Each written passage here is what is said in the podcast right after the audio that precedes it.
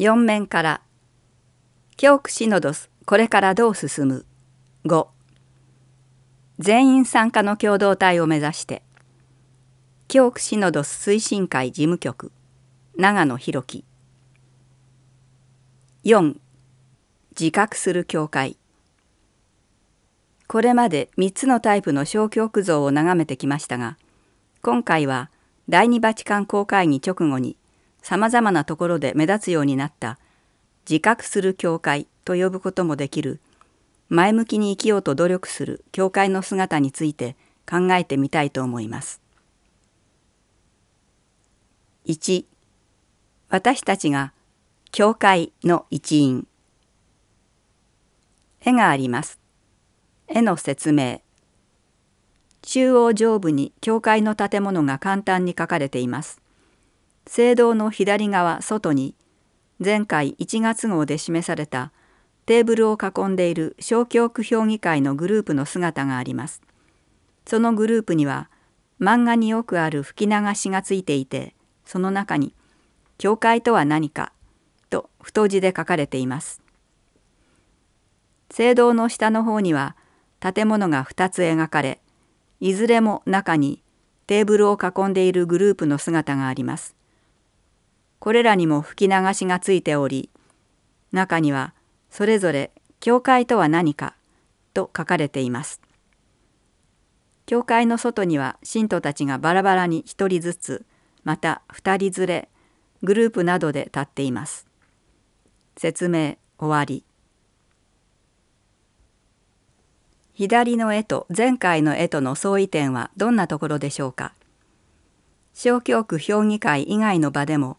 小教区評議会と同じテーマについて話し合っているようです。第二バチカン公会議以前の教会で、教会とは何ですかという質問をすると、ほとんどの方が、ミサが捧げられる建物、聖堂、あるいは、教皇様や司教様、神父様たちによって成り立っている信者を天国へ導いてくれる神の代理者たちのグループなどと答えていました。しかし公会議以後は教会は私たち信者全員で作っているのだ。私たち自身が教会なのだという意識を信徒たちも持ち始めるようになります。とは言っても私たち自身が教会だとはどういうことか。そもそも教会とは何か、教会の存在理由は何か、などという問いに対して納得できるような回答をそう容易には見出すことはできませんでした。そこで世界中の教会のあちらこちらで教会とは何かということを真剣に問い始めたのです。しかし、鹿児島教区におけるその面での動きは非常に緩やかなものでした。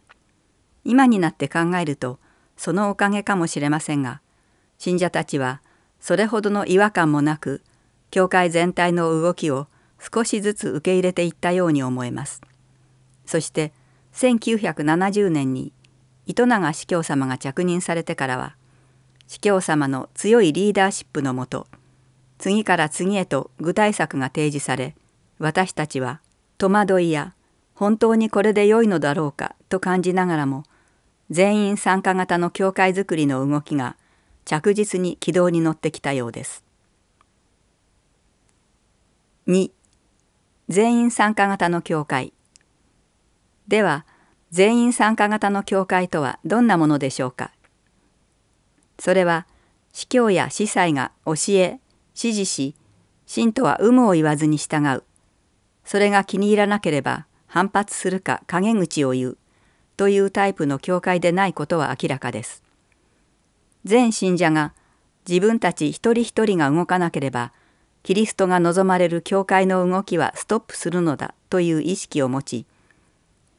各自に与えられた役割を喜んで引き受けて、全体が希望と活気に満ちあふれている教会のことです。しかし、それはあくまでも理想論であって、現実の教会はまだまだそこからは程遠い状況にあります。でも、公会議以前の教会と比べてみると、年を重ねるごとに一歩ずつそこへ近づきつつあるのだという実感は湧いてきます。さん. なぜなぜなぜ全員参加型の教会になるまでには、さまざまな疑問や困難な問題に直面し、それらを一つずつ解決していかなければなりません。なぜこれまで通りの教会生活ではいけないのだろうか。なぜ信徒は教会の仕事をしてくれないのだろうか。なぜ神父様は信徒の意見に耳を傾けてくれないのだろうか。なぜ教会には男女の差別があるのだろうか。などなど、さまざまな疑問への回答ないし解決策を見出す努力をしなければなりません。また、若者が教会へ近づくようになるにはどうすればよいのだろうか。信仰と生活の一致を目指すためには何をどう改善すればよいのだろうか。信徒が社会的活動に関心を持つようになるにはどうすればよいのだろうか。などなど、さまざまな問題と真剣に対峙しながら一歩ずつ改善していく必要があります。よん. 改革に対するさまざまな反応。何らかの変更を行おうとする際には、賛成意見と反対意見とが必ず出てくるものです。公会議後の教会における信者間の意見の衝突も実に激しいものでした。ミサ中の言葉がラテン語から日本語へと変わり、それを捧げる祭壇が背面向きから対面向きへと変わる際などは、あたかも天変地異が起きた時のような騒動でした。あれからろくじゅうごねん以上過ぎた現在では、もう対面式ミサに違和感を持つ人など全くいなくなったのではないでしょうか。じゅうねんくらい前に洗礼を受けた方々にそのような話をすると、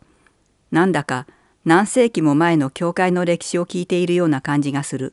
という言葉が返ってくるほどです。しかし、何らかの改革が行われようとしている現場に生きている人々にとっては、ことは重大です。